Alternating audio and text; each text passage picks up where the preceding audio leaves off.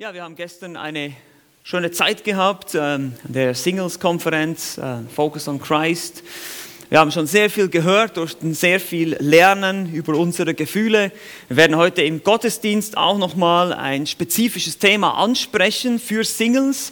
Aber das bedeutet nicht, dass die Familien oder die Verheirateten da nicht auch mithören sollten. Das ist für alle wichtig, immer alle Dinge zu kennen, auch zu wissen, welche Herausforderungen ähm, auf unsere Alleinstehenden da einwirken.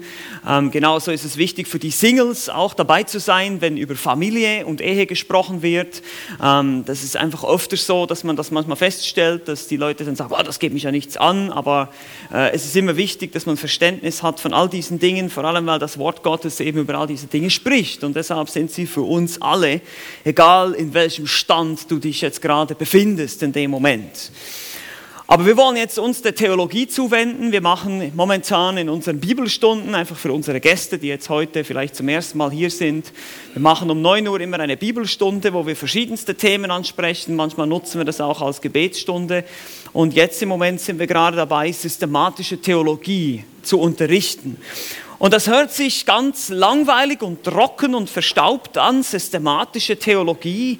Ähm, das ist alles nur so für Leute, die irgendwie an Universitäten studieren und ähm, irgendwelche riesigen Köpfe haben und Akademiker sind. Aber das ist doch nichts für mich. Und das ist eben falsch. Ja? Deshalb äh, ist es so, dass leider in unserer heutigen Christenheit heute so viel geistliches, geistliche dass es so viele geistliche Probleme gibt ähm, und so viele Schwierigkeiten, zum Beispiel im Umgang, im richtigen Umgang mit unseren Gefühlen, wie wir gestern darüber gesprochen haben, aber auch sonst mit anderen Dingen, weil wir uns eben nicht mehr mit der Theologie befassen. Theologie ist nichts anderes als die Lehre über Gott. Theos, Logos, das ist das, was es bedeutet. Und das sollte uns Christen eigentlich am meisten interessieren. Das sollte das sein, wo du dich eigentlich am meisten damit beschäftigen solltest, weil es ist die Lehre über den Gott, an den du behauptest zu glauben, an dem du behauptest, ihm zu vertrauen und so weiter und so fort und dein Leben nach seinem Wort auszurichten. Aber wenn wir nicht verstehen, was sein Wort lehrt, wenn wir keine gesunde Theologie haben, dann können wir diese Dinge auch nicht ausleben. Wenn wir sie nicht verstehen, wir müssen es erst verstehen, bevor wir es ausleben können. Und deshalb ist, es, ist diese Stunde hier, mein Mikrofon hält irgendwie nicht richtig hier, ich muss jedes Mal, wenn Dieter das hatte, dann er hat irgendwie größere Ohren als ich. dann fällt es mir immer runter. naja, auf jeden Fall, äh, wir befassen uns im Moment mit der Christologie, das ist die Lehre über Christus. Dürfte wohl jeder merken, das ist nicht so schwer. Und wir sind jetzt im Teil 3. Also wenn ihr die anderen Teile noch hören wollt, die sind alle auf unserer Website. Wir haben uns damit beschäftigt, dass Christus wahrer Gott ist, also die Gottheit Christi, damit haben wir uns schon beschäftigt. Und auch mit der, dass er 100% Mensch ist. Und jetzt wollen wir ein kleines, ähm, erstmal ein kleines Quiz machen mit denjenigen, die letztes Jahr, äh, letztes Jahr, letztes Mal, so lange ist es nicht her, hier waren, letzte Woche war es, und zwar weiß jemand noch, was der Ausdruck hypostatische Einheit bedeutet. Wer weiß das noch? Wer kann uns das definieren? Katrin. Genau, Christus ist 100% Mensch und 100% Gott, vereint in sich. Genau, das war der Ausdruck. Dann, wer weiß, was Inkarnation bedeutet? Na, jetzt nicht schon wieder Katrin, jetzt muss ich mal jemand anderes melden hier. Christine. Die Menschwerdung, genau. Aber was ist die Definition? Inkarnation, was heißt das genau, Tabea? Was?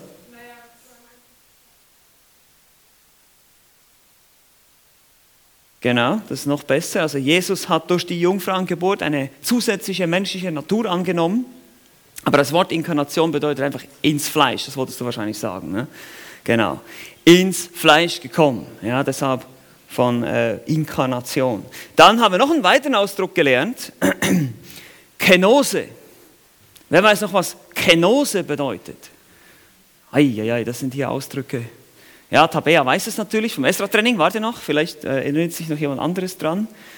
Robert.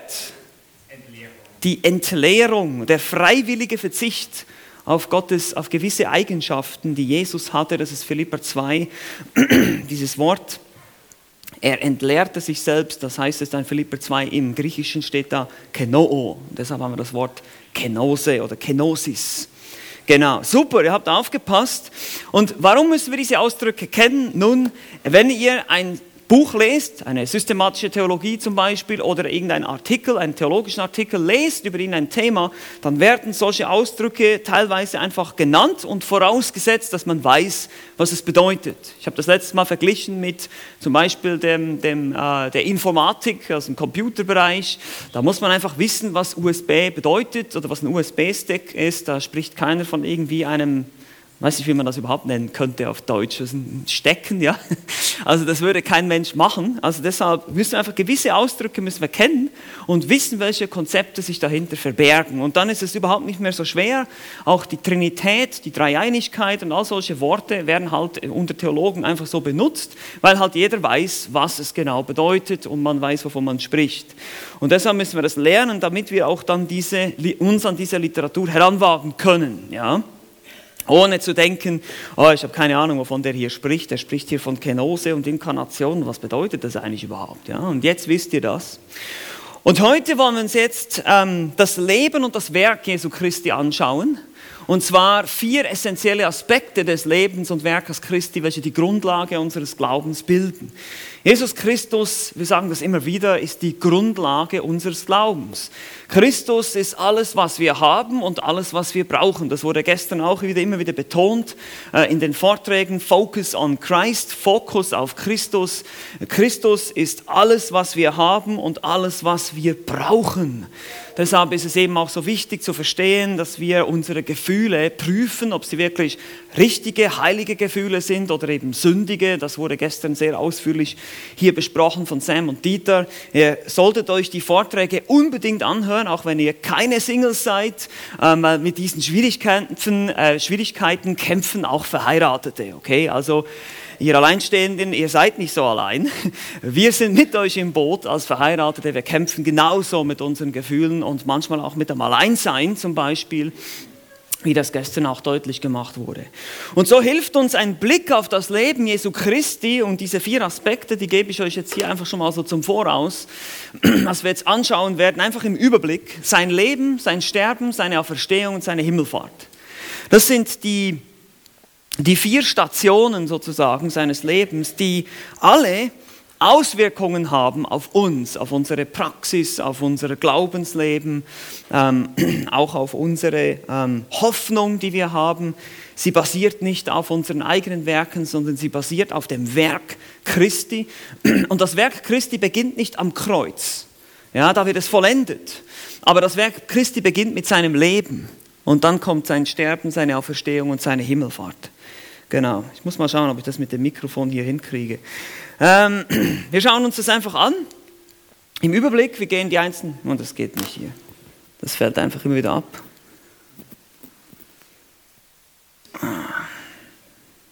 Mein, mein Mikrofon ist ein abgefallener. Solange nur das Mikrofon abfällt, geht es ja. Gut, wir wollen sein Leben betrachten. Sein Leben. Ein ganz, ganz wichtiger Aspekt von Christi Leben ist seine Sündlosigkeit. Ja? Seine Sündlosigkeit. Das ist enorm wichtig. Und wir haben das gesehen, da er Gott ist, war er und ist er vollkommen ohne Sünde. Und dadurch erfüllte er den Maßstab und die Forderungen des Gesetzes für uns. Ja, das ist genau das, was er gesagt hat. Ich bin nicht gekommen, um das Gesetz und Propheten aufzulösen, sondern um es zu erfüllen. Und so heißt es in einem Vers hier, 2. Korinther 5, 21, den der Sünde nicht kannte, hat er für uns zur Sünde gemacht, damit wir Gottes Gerechtigkeit würden in ihm. Der zweite Teil beschäftigt sich dann mit seinem Sterben, aber der erste Teil, den der Sünde nicht kannte, das heißt nicht, dass er nicht wusste, was Sünde ist, sondern es bedeutet, dass er keine Erfahrung gemacht hat. Er hat Sünde nie in Erfahrung kennengelernt, er hat eben nie gesündigt. Ja? Und deshalb war er ohne Sünde. Dasselbe sehen wir zum Beispiel in Hebräer 4,15. Wir haben nicht einen Hohepriester, der nicht Mitleid haben vermag mit unseren Schwachheiten, sondern der in allem versucht worden ist, in gleicher Weise wie wir, ausgenommen die Sünde, der letzte Teil. Oder ohne Sünde heißt es in der Schlachterübersetzung. Ausgenommen oder ohne die Sünde. Er, hat, er wurde in allem versucht wie wir. Haben wir letztes Mal gesehen. Er war 100% Mensch. Er hat genau dieselben Versuchungen erlebt, die du erlebst. Nur ohne Sünde. Ja? Die, die Versuchung war real, aber da war keine Sünde oder kein, kein, keine Sünde, nicht mal ein sündiger Gedanke in ihm, weil er vollkommen sündlos war. Und Jesus bezeugte das selber von sich. In Johannes 8, 46 zum Beispiel sagt er, wer von euch, das sagt er zu den Schriftgelehrten, überführt mich der Sünde? Wenn ich die Wahrheit sage, warum glaubt ihr mich nicht? Man glaubt ihr mir nicht. Und es konnte keiner, nicht mal seine ärgsten Feinde, die Pharisäer und Schriftgelehrten, konnten ihm eine Sünde nachweisen. Ihr kennt dann die Stelle in Johannes 8, wo er dann sagt, wer ohne Sünde ist, werfe den ersten Stein. Und da siehst du schon, äh, dass keiner, dass jeder weiß genau, dass er auch Sünde im Leben hat. Aber Jesus konnte das sagen, weil er hatte keine Sünde. Und er warf den Stein trotzdem nicht. Er besuchte auch den Tempel regelmäßig. Jesus war im Tempel, aber wir finden keinen Anhaltspunkt, dass er da Opfer dargebracht hat für sich. Das heißt, er hat wirklich nicht gesündigt. Andere bezeugen seine Sündlosigkeit, zum Beispiel sogar die Dämonen in Lukas 4,34. Die Stelle habe ich jetzt hier nicht für euch, könnt ihr euch einfach aufschreiben. Lukas 4,34, da nennen ihn die Dämonen der Heilige Gottes. Oder Judas Iskariot in Matthäus 27,4 erkennt, dass er unschuldig ist. Pilatus sieht, dass er kein Verbrechen findet an diesem Menschen. Der Verbrecher am Kreuz, der Schal, äh, nicht der Schalksknecht, ich sage immer, der, der Schächer heißt er, glaube ich, am Kreuz. Also der am Kreuz hängt und kurz vor seiner, äh, seinem Tod sich noch bekehrt, erkennt, dass Jesus gerecht ist und die Strafe nicht verdient hat. Und auch ein römischer Hauptmann, und dieser römische Hauptmann sagt, als Jesus stirbt, in Lukas 23, 47, als aber der Hauptmann sah, was geschehen war, verherrlichte er Gott und sagte wahrhaftig, dieser Mensch war gerecht. Ja, also auch hier andere Menschen, Juden, Heiden, Dämonen sogar anerkannten, dass Jesus sündlos war und ist. Wie ich bereits letztes Mal erklärt hatte, er wurde versucht in allem wie wir, aber er war ohne Sünde. Und was ist jetzt so wichtig für uns? Warum, warum ist es wichtig für uns, dass Jesus sündlos war? Hier ist schon mal eine erste Anwendung. Man könnte es auch eine Implikation nennen, also mehr eine Auswirkung. Äh, ihr wisst, wie das manchmal ist in der Theologie, wenn wir die Bibel lesen. Es ist nicht alles immer direkt so eine Anwendung, dass man sagt, okay, jetzt gehst du nach Hause und machst XY sondern eine Anwendung ist auch, jetzt denkst du mal nach und lässt das mal in deine Gedanken einsinken und versuch das mal, versuch das mal zu verstehen. Warum ist es wichtig, dass Jesus sündlos war? Nun, hier haben wir erstens, wäre Jesus nicht sündlos, so könnte er nicht Gott sein. Also wir haben zu Anfang festgestellt, Jesus ist Gott. Und hier schließt sich sozusagen der Kreis. Ähm, wenn zum Beispiel irgendwelche anderen Gruppierungen sagen, Jesus war nur ein Geschöpf. Jesus kann daher nicht für unsere Sünde sterben. Sein Sühnewerk ist dann nicht wirkungsvoll, weil er müsste dann für seine eigene Sünde sterben. Ja, Jesus musste sündlos sein, hundertprozentig, sonst wäre das ganze Sühnewerk hinfällig. Sühne, was bedeutet Sühne? Wer weiß das? Wieder so ein Ausdruck hier, den wir definieren müssen. Vielleicht ist es nicht jedem klar, was bedeutet Sühne. Wenn du auf der Straße angesprochen wirst, um halb acht morgens auf der Prenzlauer Promenade und jemand sagt, was bedeutet Sühne? Was würdest du ihm sagen? Ja, das müssen wir, ja, Markus. Wiedergutmachung, genau. Oder auch Genugtuung, Zufriedenstellung. Das ist sehr gut. Das ist eine gute, das versteht der Mann auf der Straße, ja, Wiedergutmachen. Ja, Jesus hat da etwas wiedergut gemacht, nämlich den Zorn Gottes befriedigt. Er hat bezahlt für uns. Genau, super. Also, dieses Sühnewerk, das wäre hinfällig, wenn Jesus selber gesündigt hätte. Dann hätte er für seine eigene Sünde sterben müssen. Das ist ein erster Aspekt, ganz wichtiger Aspekt seines Lebens. Er war sündlos, hat ein sündloses, gerechtes Leben geführt. Und das ist genau diese Gerechtigkeit, die dir dann auch zugeschrieben wird. Es ist ja nicht nur so, dass wenn du an Christus glaubst, dass alle deine Sünden vergeben werden. Das ist eine Sache. Eben sein Kleid für meins. Also ich gebe ihm mein dreckiges Kleid, aber er gibt mir sein weißes Kleid. Das heißt, seine Gerechtigkeit wird mir gut geschrieben. Ja, das ist eben auch 2. Korinther 5, 21. Er wurde für uns zur Gerechtigkeit gemacht. wir, werden, wir werden Gerechtigkeit, wir bekommen Gerechtigkeit durch ihn. Und er wurde für uns zur Sünde gemacht. So ist es richtig. Genau. Also das ist wichtig zu verstehen. Wir, unsere Sünde wird bezahlt am Kreuz und die Gerechtigkeit Christi, die das gerechte Leben, das er gelebt hat, wird uns zugeschrieben. Und das wäre auch nicht möglich, wenn er nicht 100% sündlos gewesen wäre, wenn er nicht diesen Maßstab für uns erfüllt hätte. Dann haben wir einen weiteren Aspekt, nicht nur seine Sündlosigkeit, ein wichtiger Aspekt sind seine Ämter. Seine Ämter. Nun, im Alten Testament gab es drei Ämter. Wer weiß die? Drei wichtige Ämter gab es im Alten Testament. Leute, die eigentlich für Gott wirkten sozusagen, an Gottes Stelle wirkten und sprachen. Ja, Markus. König, Priester und Prophet. Genau, hier seht ihr die drei. Der Prophet verkündete dem Volk Gottes, äh, Volk Gottes Wort. Der Priester vertrat das Volk vor Gott und der König regierte das Volk als Gottes Stellvertreter. Das ist so, sind so ganz, kleine kurze Definitionen von diesen Ämtern. Zuerst gab es Priester, erinnert euch, ähm, dritter Mose, zweiter Mose, da werden Priester eingesetzt, die den Gottesdienst verrichten sollen, Priester und Leviten, die vertreten das Volk vor Gott, die bringen die Opfer dar, die müssen aber auch ebenfalls im Gesetz unterrichtet sein. Man soll auch das Gesetz erfragen können von den Lippen des Priesters, heißt es in Malachi, Malachi 2. Dann kamen die Könige. Die Könige regierten das Volk als Gottes Stellvertreter. Wir sehen den ersten König, wer war das? Saul, genau. Und dann kam David als Vorschattung für Christus. Und da kommen wir jetzt gleich hin. Und dann nach den Königen kamen leider, war es nötig, dass die Propheten kamen. Weil die Könige, die fielen immer mehr ab und die wurden immer mehr sündig und weltlich und gottlos. Und so kamen die Propheten und mussten die Könige zurechtweisen und mussten das Volk zurechtweisen, verkündeten in erster Linie Gerichtsbotschaften. Also die Propheten waren nicht in erster Linie Leute, die die Zukunft vorausgesagt haben. Das war meistens dann Teil eines Hoffnungsschimmers, den sie dem Volk dann noch gaben und gesagt haben, schau mal, in der Zukunft wird es anders sein. Aber jetzt, hier kommt Gericht erstmal und sie mussten die, das Volk Gottes warnen und zurückrufen und haben dann eben auch den kommenden Messias angekündigt. Und Christus vereint diese drei Ämter in sich. Ja, er ist, wir singen das auch, König, Priester und Prophet ja, in einem. Das schauen wir jetzt kurz zusammen an hier. Erstens, Christus als Prophet. Christus als Prophet. Er offenbart uns Gott und verkündigt sein Wort. Gott sprach zu Mose oder durch Mose in 5. Mose 18, einen Propheten wie mich wird Gott euch erwecken. Das wurde schon da im Alten Testament prophezeit, 5. Mose 18, Verse 15 bis 18. Könnt ihr euch aufschreiben, 5. Mose 18, 15 bis 18. Genau.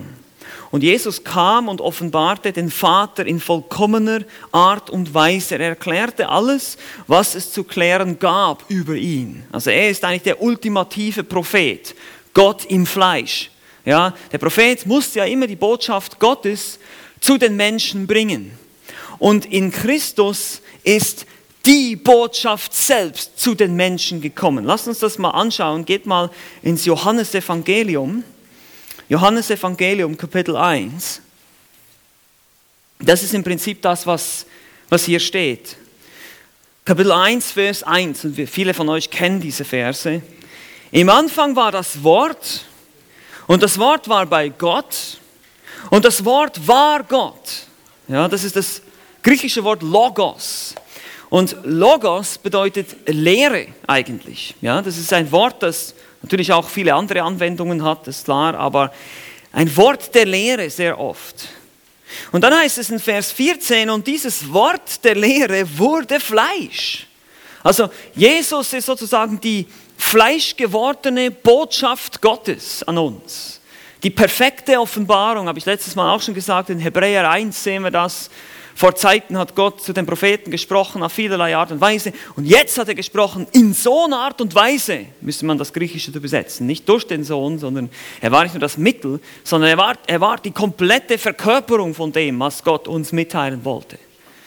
Ähnlich finden wir das, diesen Gedanken auch im 1. Johannesbrief. Dann könnt ihr auch mal aufschlagen.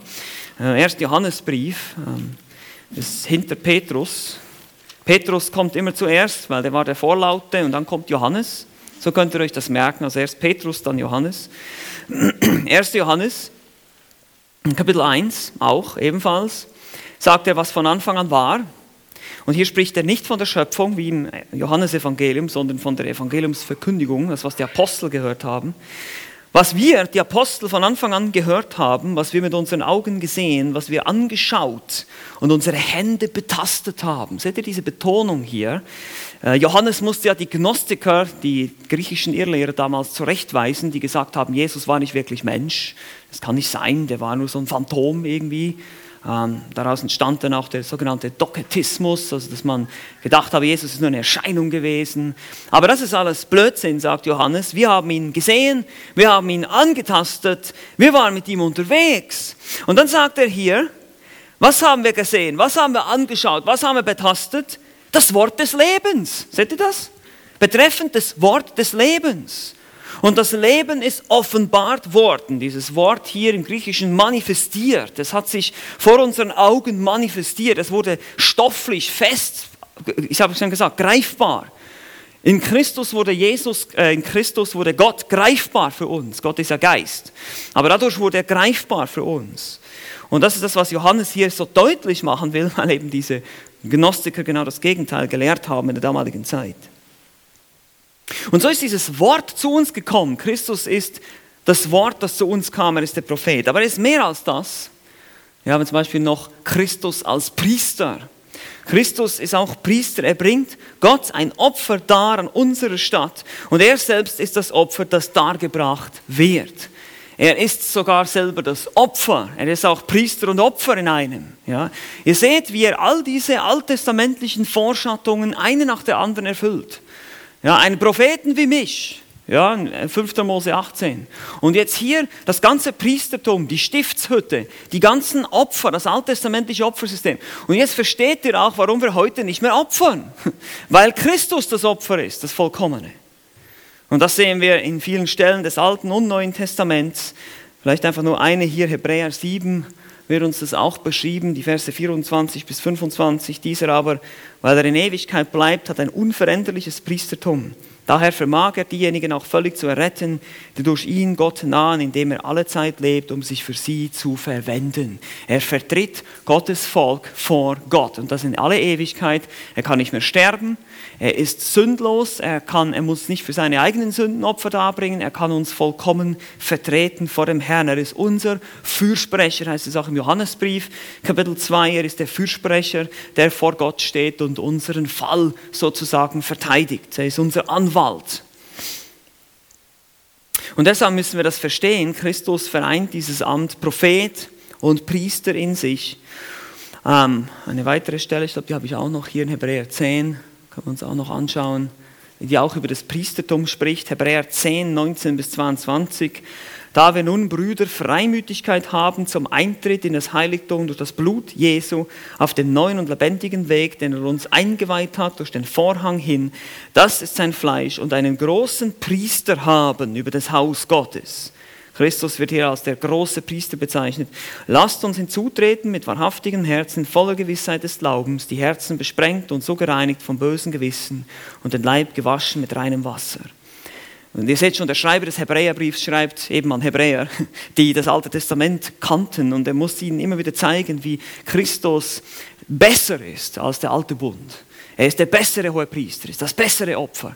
Er ist in die bessere Stiftshütte eingegangen im Himmel und deshalb brauchen wir diese irdischen Stiftshütten, irdischen Priester nicht mehr. Die irdischen Opfer brauchen wir nicht mehr. Wir müssen nicht mehr zum Priester gehen, um Zugang zu Gott zu haben, sondern wir haben den direkten Zugang jetzt. Durch Christus, durch sein Blut können wir direkt sozusagen ins Heiligtum hinein zu Gott und vor ihn treten. Und das ist wunderbar. Das ist wunderbar. Und das ist genau das, was Christus für uns tut. Er ist unser Priester. Aber er ist nicht nur Prophet, Priester, er ist eben auch König. Christus als König, er ist sowohl das Haupt der Gemeinde als auch der Herrscher des gesamten Universums. Man könnte hier auch noch hinzufügen, der König der Juden. Er ist König der Juden, er ist Haupt der Gemeinde und er ist letztlich Herrscher des gesamten Universums. Auch das wird im Alten Testament prophezeit, dass der Messias aus dem Stamm Juda kommen würde und regieren würde. 1. Mose 49, Vers 10. Es wird nicht weichen, das Zepter von Juda, also das Königtum wird in diesem Stamm bleiben sozusagen und so wird der Messias letztlich ein Nachkomme Judas sein. Das haben wir letztes Mal angeschaut, die, die ganzen Abstammungslinien, die Generations, äh, wie sagt man, ähm, Geschlechtsregister, genau, so wird es genannt. Geschlechtsregister, Generationstabellen, naja gut. Geschlechtsregister in Matthäus zum Beispiel oder auch in Lukas 3 haben wir gesehen, wie wichtig das ist. Wir haben gesehen, dass Jesus seine Abstammung oder dass letztlich die Evangelisten seine Abstammung deutlich machen von Judah, von, von David, dass er Anrecht hat auf den königlichen Thron. Und eben das wurde bereits festgelegt, auch im 2. Samuel Kapitel 7 finden wir den sogenannten Davidischen Bund, den Bund mit David, dass ein Nachkomme für ewig auf seinem Thron sitzen wird. Im König, Königtum Davids wird kein Ende sein. Und das ist genau auch hier, Christus erfüllt diese Verheißung, indem er, der Sohn Davids, zumindest dem Fleisch nach, dem Leib nach, letztlich für immer und ewig auf dem Thron sitzen wird. Andere Stellen sind auch Psalm 2, Vers 6 oder auch der gesamte Psalm 110, der auch sehr oft zitiert wird im Hebräerbrief. Das sind alles Stellen, die das ganz deutlich machen. Und im Neuen Testament sehen wir dann, wie Jesus geboren wurde, um König zu sein. König der Juden zunächst mal in Matthäus 2, dann eben Haupt der Gemeinde und letztlich eben auch König der Könige und Herr der Herren in der Offenbarung 19, Vers 16. Also wir sehen immer wieder, Jesus ist König, Priester und Prophet. Und diese drei Ämter, die verdeutlichen den Hauptzweck der Inkarnation. Ich gehe jetzt mal hier weiter. Warum er eben Fleisch werden musste. Können wir uns erinnern, Inkarnation, Fleischwerdung damit er diese drei Ämter miteinander verbinden kann. Und ihr seht hier die, sozusagen die Anwendungen oder die Auswirkungen für uns. Als Zusammenfassung, als Prophet ist Christus für uns die Quelle der Weisheit. Hier könnt ihr zum Beispiel Kolosser 2, Vers 3 nehmen. Ähm, wir können da mal hingehen, haben noch ein bisschen Zeit, können auch ein paar Bibelstellen gemeinsam hier aufschlagen. Galater, Epheser, Philipper, Kolosser, Go Eat Popcorn. Ja, das ist auch ein, wo ihr euch das merken könnt, Go Eat Popcorn. Korn ist Kolosser. Ähm, G ist Galater. Und dann haben wir hier in Kapitel 2, ähm, spricht er über Christus und als dem Geheimnis Gottes, und dann heißt es in Vers 3, in dem also das ist Christus, in dem verborgen sind alle Schätze der Weisheit und der Erkenntnis. Also im Kontext wird hier von Christus gesprochen. In Christus sind verborgen alle Schätze der Weisheit. Also Christus ist eben in dem Sinn für uns alles, er ist unsere Weisheit. 1. Korinther 1, Vers 30 wird uns das auch nochmal gesagt. Könnt ihr auch nochmal hingehen, 1. Korinther 1 und Vers 30. Hier heißt es aus ihm, aber seid ihr in Christus Jesus, der uns geworden ist zur Weisheit von Gott. Gerechtigkeit, Heiligkeit und Erlösung. Diese drei Dinge sind die Weisheit Gottes. Gerechtigkeit, Heiligung und Erlösung. Das ist hier ein bisschen in manchen Übersetzungen, als wären das vier Dinge, aber eigentlich fasst das die Weisheit zusammen.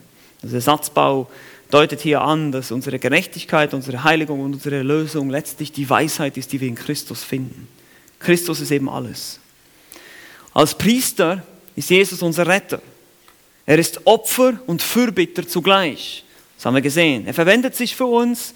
Er tut Fürbitte, wie zum Beispiel im hohepriesterlichen Gebet in Johannes 17 sehen wir ein Beispiel dafür, als er noch auf Erden war. Und genau das tut er jetzt für uns im Himmel. Und deshalb sage ich manchmal für uns ganz praktisch als Motivation zur Heiligung. Ja? Wie viel Arbeit willst du deinem Herrn machen? Ach, guck dir mal den Pascal an, jetzt muss ich schon wieder vor Gottes Thron kommen und äh, Fürbitte für ihn tun, weil er hat schon wieder Mist gebaut. Ja. Aber ich habe für ihn bezahlt. Ja. Und ich sagte mir, wie viel Arbeit, ich will dir nicht so viel Arbeit machen, Herr. Und doch machen wir immer wieder viel Arbeit. Aber es ist eine Motivation zur Heiligung. Ich, heute will ich dir nicht so viel Arbeit machen, dass du ständig vor dem Thron Gottes kommen musst, wegen mir weil ich wieder ständig Mist baue hier. Ja, und einfach da uns einfach, weil wir den Herrn lieben, weil wir, weil wir das tun wollen, was er sagt. Das ist aber so eine kleine, kleine Anwendung hier für uns als Gedanke. Und natürlich auch als König ist Jesus unser Herr und Meister und deshalb folgen wir ihm nach. In Johannes 10, 27 sagt er, meine Schafe hören meine Stimme. Und hier seht ihr schon, du kannst Christus nicht nur als Priester annehmen, sondern du musst ihn als Prophet, Priester und König annehmen, an ihn glauben. Und wenn du das tust, dann wirst du ihm eben auch gehorchen. Siehst du, das ist ja diese Debatte hier, also das heißt, ja, man kann Christus erstmal als Retter haben und dann irgendwann mal später wird man dann noch jünger und folgt dann nach. Das ist Unsinn. Wenn man das versteht, dann merkt man, im Moment, wenn er, wirklich, wenn er wirklich dein König ist, und Jesus hat das deutlich gemacht in Lukas 6, was nennt ihr mich Herr, Herr und tut nicht, was ich sage? Meine, nenn mich nicht Herr, wenn du nicht gehorchen willst. Ist ja eigentlich ganz logisch. Aber manche Theologen sind eben auch nicht immer logisch. Ja? es ist so. Also da frage ich mich manchmal, wie die auf solche Ideen kommen. Man sagt, hey, Jesus ist dein Herr. Du sagst, Jesus ist mein Herr, aber du lebst in Sünde und du, ich sage nicht, dass wir nie sündigen, okay, das meine ich damit nicht, aber das ist einfach so, du lebst ein fleischliches Leben und man sieht überhaupt keinen Unterschied zwischen dir und einem Nichtchristen. Da muss man sich schon fragen, ob Jesus wirklich dein König ist, das wirklich wahr ist, ob du das verstanden hast und ob du das wirklich lebst. Und so seht ihr, wie ganz praktisch diese Ämter für uns werden dann. Er ist unser Priester, unser Verteidiger. Ja, wenn wir, wenn wir Mist bauen, wenn wir sündigen, dann heißt es in 1. Johannes 2, könnt ihr gerne aufschlagen, 1. Johannes, wir gehen wieder, erinnert euch, hinter Petrus, äh, der vorlauter war. 1. Äh, Johannes 2 sagt er, meine Kinder, ich schreibe euch dies, damit ihr nicht sündigt. Okay, das ist das Ziel. Ihr sollt nicht sündigen. Aber wenn jemand sündigt oder wenn jemand gesündigt hat, haben wir einen Sachwalter, einen Vertreter bei dem Vater, Jesus Christus den Gerechten, eigentlich einen Anwalt hier, Parakletos. Und er ist die Sühnung, eben, wir verstehen dieses Wort jetzt, die Genugtuung für unsere Sünden. Also wir haben diese Zusage, er ist unser Priester, er verteidigt uns, er tut Fürbitte für uns, er betet für uns. Das ist die Hoffnung, das ist die Motivation. Und dann ist er aber auch mein König und das ist für mich ganz klar, dass ich sage, ich will gehorsam sein. Ich muss gehorsam sein, wenn ich sage, dass du mein König bist. Sonst stimmt was nicht. Sonst mache ich mir was vor. Und er ist der Prophet, er ist die Quelle der Weisheit. Ich entnehme von seinem Wort alle die Weisheit, die ich brauche für mein Leben. Gut, wir müssen hier aufhören. Das ist erst der erste Punkt heute. Wir haben noch drei weitere, also müssen wir ein bisschen Gas geben. Sein Sterben. Hier gehen wir durch. Warum musste Jesus sterben? Ist klar, wir haben das schon verstanden jetzt. Hier kommen einige Bibelstellen für euch, die ihr euch aufschreiben könnt. Matthäus 5, 48, ihr sollt nun vollkommen sein, wie euer himmlischer Vater vollkommen ist. Und dann Römer 3,23, alle haben gesündigt und verfehlen die Herrlichkeit oder erreichen nicht die Herrlichkeit Gottes. Und hier sehen wir schon das Problem. Warum musste Jesus sterben? Gottes Heiligkeit forderte Vollkommenheit und unsere Sündhaftigkeit erreicht diese Vollkommenheit nicht. Wir erreichen den Maßstab nicht. Wir kommen nicht an die Herrlichkeit heran durch unsere Verdorbenheit. Und deshalb musste Jesus den Preis bezahlen bezahlte Christus am Kreuz. Das ist im Prinzip das, was wir oft als Evangelium verkündigen und das ist auch richtig so, aber wie ich schon sagte, das Evangelium beginnt eben auch schon bei Jesu Leben, nicht erst bei seinem Sterben. Gott aber erweist seine Liebe zu uns, dass Christus, da wir noch Sünder waren, für uns gestorben ist. Römer 5, Vers 8. Christi Tod am Kreuz war Opfer, eine Bezahlung für Sünde, Lösegeld das an den Vater bezahlt wurde, nicht an Satan, so wie das einige äh, Geschichten hier von C.S. Lewis deutlich machen wollen. Eine Sühne, das ist eben die Genugtuung, das alles hat, Gott, hat Jesus bewirkt am Kreuz durch sein Sterben. Johannes 1,29, siehe das Lamm Gottes, das die Sünde der Welt wegnimmt. Oder eben nochmal 2. Korinther 5,21, den der Sünde nicht kannte, hat er für uns zur Sünde gemacht. Es ist eine Stellvertretung. Er ging ans Kreuz an unserer Stelle. Er bezahlte da, weil wir nicht bezahlen können. Er bewirkte eine Erlösung dadurch. Die Erlösung ist eine Freilassung, Eine Freilassung wie ein Sklave, der freigelassen wird, der freigekauft wird. Das ist 1. Korinther 6,20 zum Beispiel. Da sagt er, ihr seid um einen Preis erkauft worden. Ihr seid, Jesus ist auf den Sklavenmarkt der Sünde gegangen und hat uns da losgekauft und jetzt sind wir seine Sklaven geworden. Ja, wir sind ja nicht jetzt einfach frei in dem Sinne, dass wir einfach machen können, was immer wir wollen, sondern wir sind jetzt Jesus-Sklaven geworden. Aber bedenkt, sein Joch ist sanft und leicht. Das Joch der Sünde war Unterdrückung, Zerstörung, Tod. Und jetzt sind wir unter Jesu Joch. Jetzt dürfen wir seine Sklaven sein und ihm dienen. Und das ist schön, das ist wunderbar. Das ist nicht, das hört sich so brutal an, Sklave Jesu Christi. Aber es ist gut, dass wir uns das vergegenwärtigen. Ein Sklave hat keine eigenen Rechte. Ein Sklave entscheidet nicht selber, was er machen will, sondern ein Sklave tut nur das, was sein Herr ihm befiehlt. Und warum ist das so? Weil Jesus hat uns erkauft. Und zwar nicht nur mit Geld, sondern mit einem sehr, sehr teuren Preis, mit seinem eigenen Blut. Das sollte uns bewusst sein. Und so ist es Hauptbestandteil der Predigten der Apostel gewesen. Sie verkündigten Christi Tod und dann auch, werden wir noch sehen, und Auferstehung. Hier sehen wir 1. Korinther 15, 3 bis 4, die Stelle wird dann nachher nochmal kommen. Wo Paulus das einfach sagt, ich habe euch zuerst überliefert, was ich auch empfangen habe, das Evangelium, dass Christus für unsere Sünden gestorben ist, nach den Schriften, und dass er begraben wurde und dass er auch erweckt worden ist am dritten Tag nach den Schriften. Alles geschah nach den Schriften. Aber hier seht ihr die Verkündigung der Apostel. Wir sehen das, wenn wir durch die Apostelgeschichte gehen, immer wieder. Sie verkündigen den Tod Christi und die Auferstehung Christi. Das Sühnewerk. Das ist das Herzstück der Evangeliumsverkündigung. Wenn wir nicht Christi stellvertretenden Tod predigen, ist es kein Evangelium. Das ist ganz wichtig.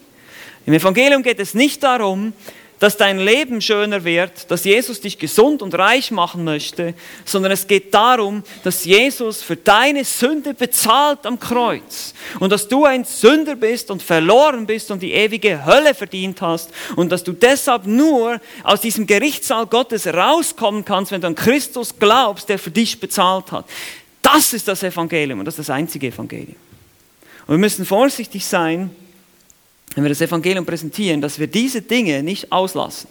Weil wenn ich das so sage in aller Deutlichkeit, dann werden wir sehen, was da alles für Reaktionen kommen manchmal. Wie die Leute, oh, das ist ja radikal, das ist ja extrem, du bist ja fanatisch, was weiß ich, was wir dann alles hören. Aber das muss uns egal sein. Das muss uns egal sein. Das ist das, Evangelium, das, ist das was die Apostel verkündigen. Wir können nichts anderes verkündigen.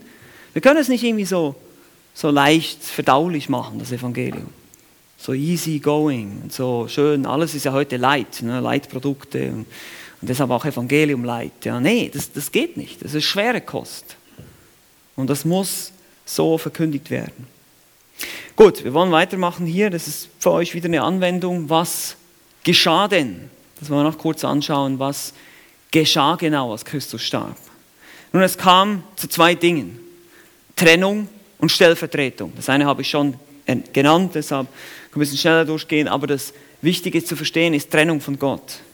Hier seht ihr den Vers, äh, oh, den habe ich nicht drin hier, okay, kommt vielleicht noch. Matthäus 27, Vers 46 heißt es, mein Gott, mein Gott, warum hast du mich verlassen? Und das ist ein Geheimnis. Ja, das verstehen wir nicht. Wie konnte Gott, der Vater, sich von Gott, dem Sohn, abwenden? Ähm, was da ganz genau geschah, wie die Vater-Sohn-Beziehung unterbrochen wurde. Der Abbruch der Vater-Sohn-Beziehung war der Preis der Sünde. Gott kann nicht sterben, aber der Gott, der Gottmensch kann es und tat es auch. Es ist ein Geheimnis, aber da geschah etwas. Gott, der Vater, wandte sich von seinem Sohn ab und, und der Sohn spürte das ganze Gericht, den ganzen Zorn Gottes. Und hier geht es nicht in erster Linie um seine körperlichen Leiden, das will ich betonen. Wir, wir, betonen manchmal immer so, ja, denk mal daran, wie Jesus am Kreuz gelitten hat, stell dir mal die Nägel vor und all das. Das ist alles schrecklich und furchtbar. Aber das Schlimmste, das wirklich Furchtbarste, das da geschehen ist, ist, Jesus hat die gesamte Hölle geschluckt. Der Zorn Gottes, es wurde drei Stunden dunkel. Was denkt ihr, warum es drei Stunden dunkel wurde? Die Hölle kam nach Golgatha. Gott kam im Gericht nach Golgatha und hat Jesus wie einen Sünder behandelt, der in die Hölle gefahren ist. Er hat natürlich nicht, er ist nicht in die Hölle gefahren, das wissen wir. Aber er hat da diesen Zorn getragen, der uns hätte treffen sollen. Und deshalb müssen wir das verstehen. Das ist viel, viel, viel mehr als die körperlichen Leiden, die auch noch dazu kamen. Das ist das Gericht Gottes, der Zorn Gottes, der über ihn kam. Und dieses Abwenden war ein Teil davon. Eine Trennung von Gott geschah. Trennung von Geist und Leib geschah auch.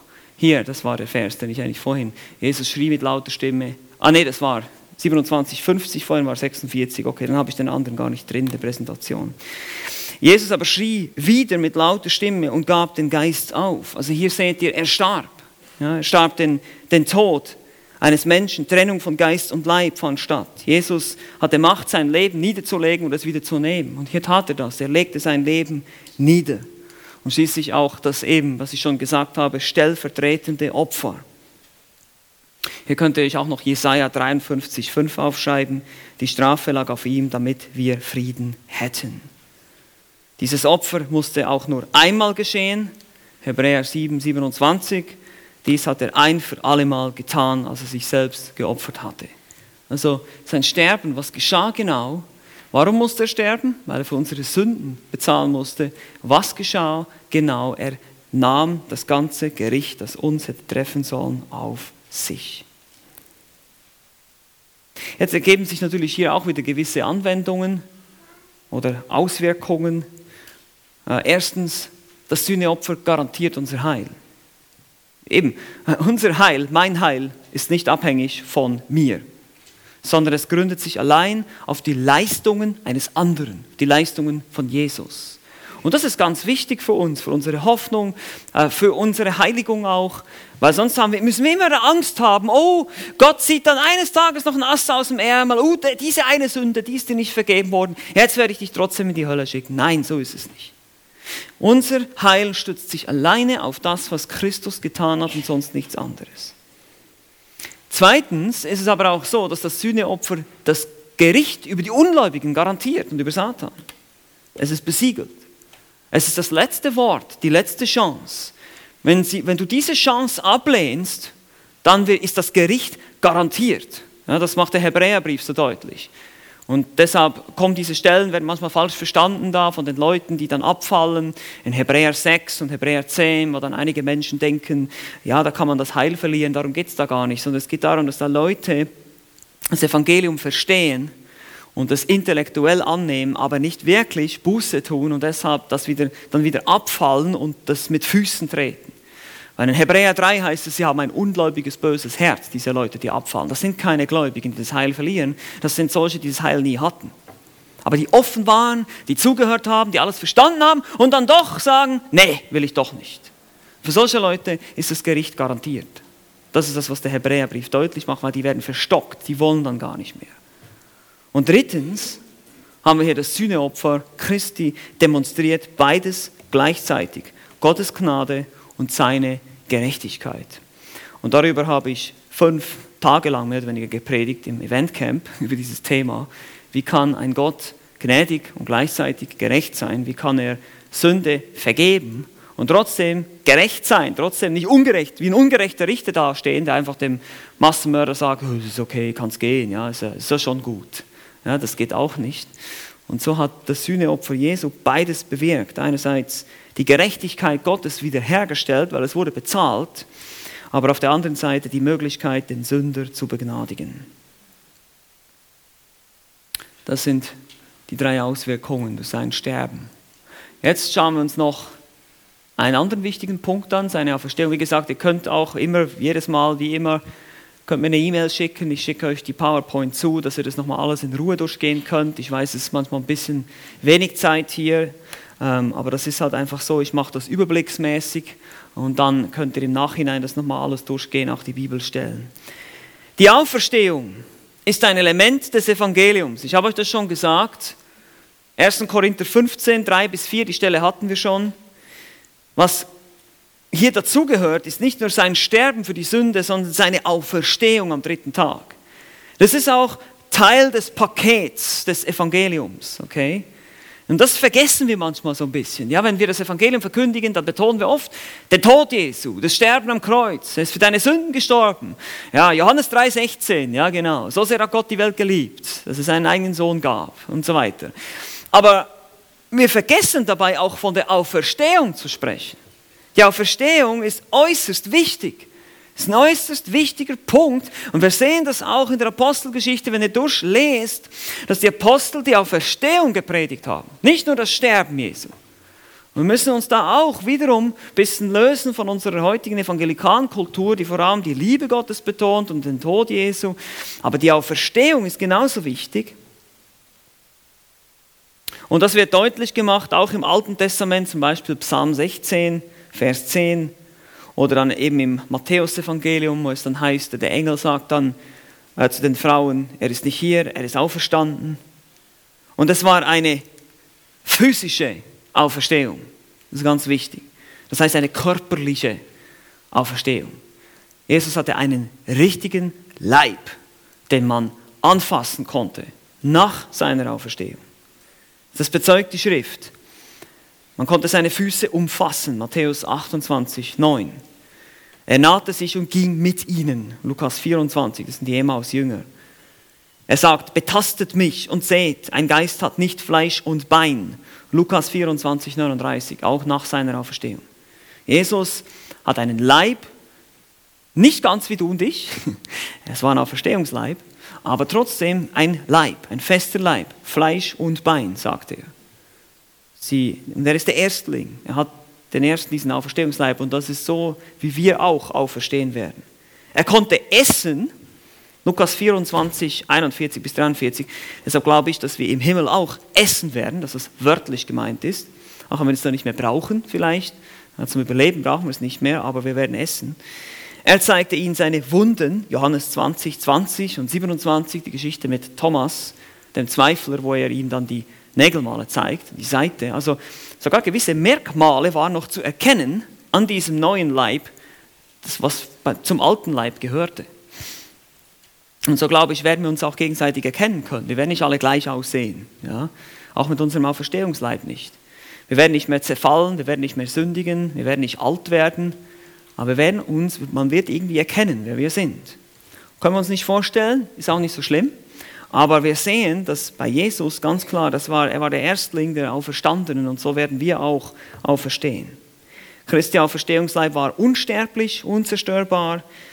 Das wird uns auch deutlich gemacht und er ist, wie gesagt, der Erstling der Entschlafenen, 1. Korinther 15, 20.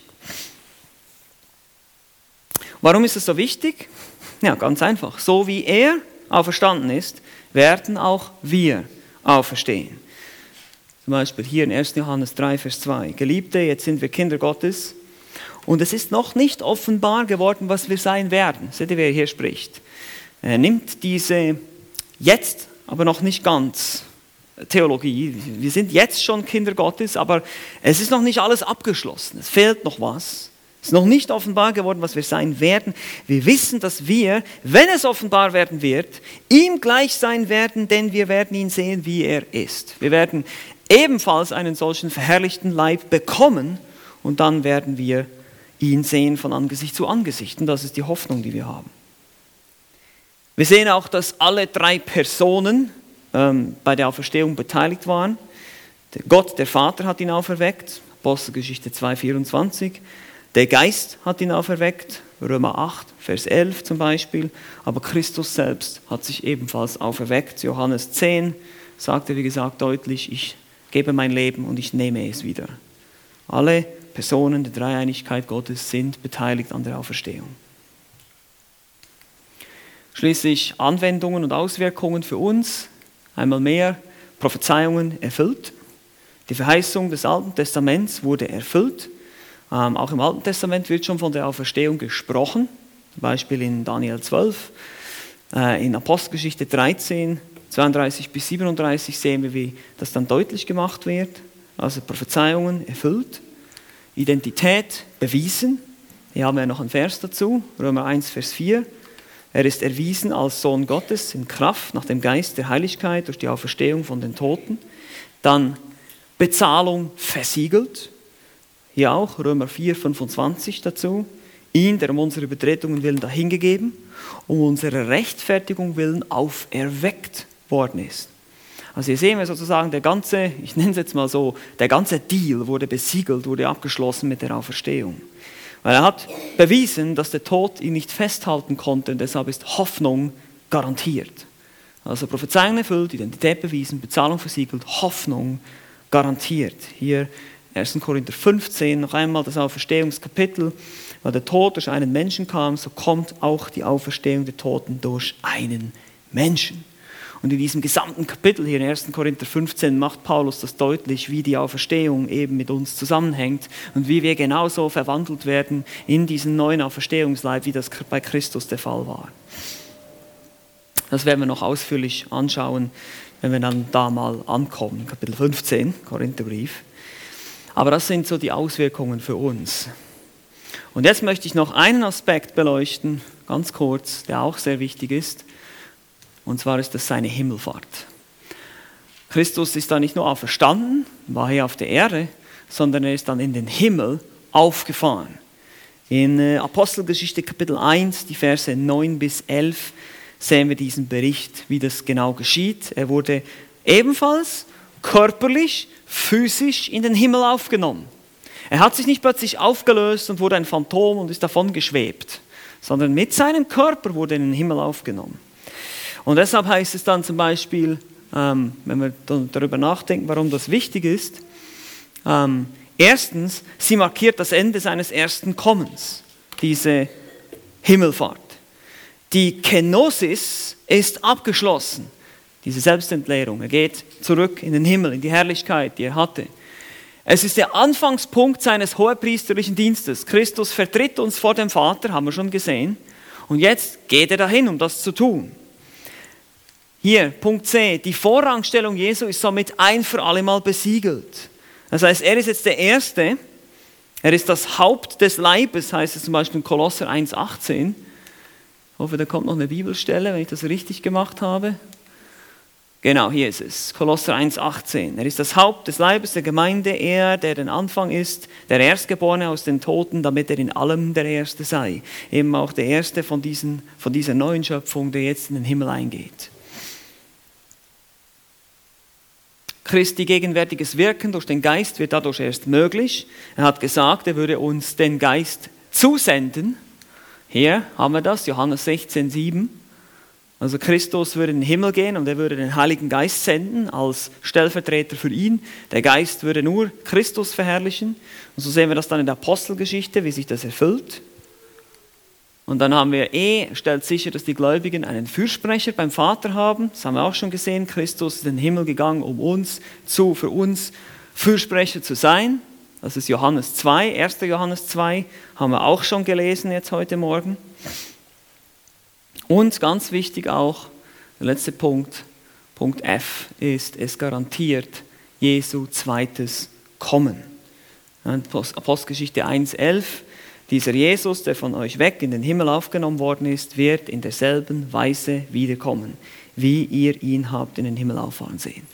Also auch körperlich. Ich betone das deshalb, weil das eben für die Griechen auch so ein Problem war.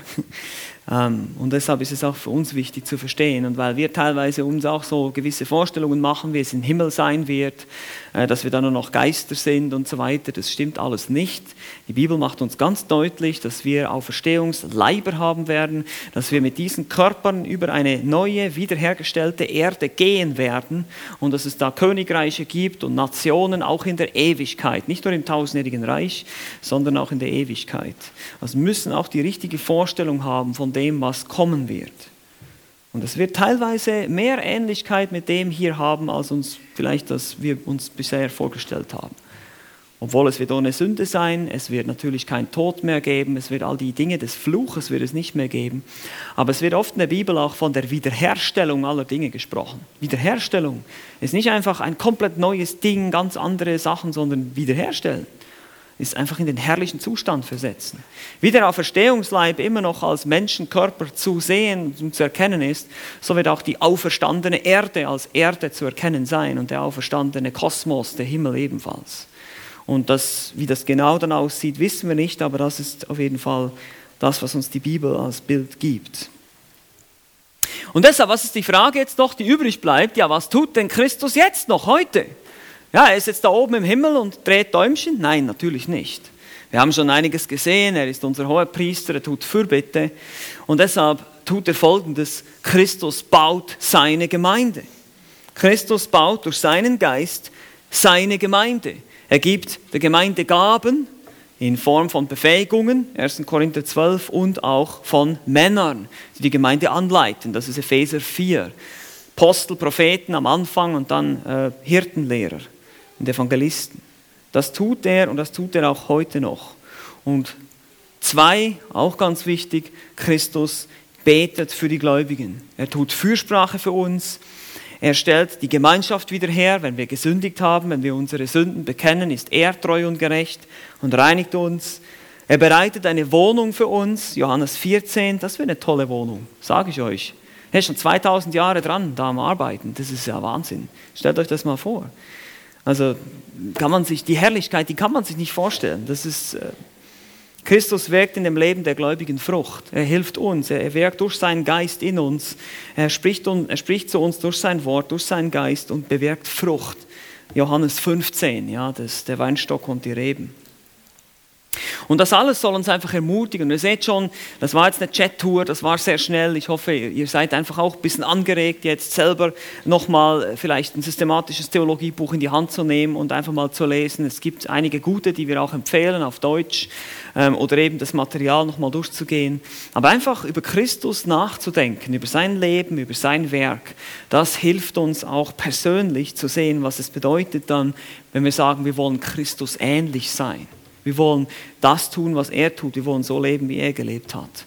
Und da können wir sehr viel lernen und sind auch sehr ermutigt, wenn wir sehen, was er für uns tut. Immer noch, er betet für uns, er verwendet sich für uns, er ist da für uns.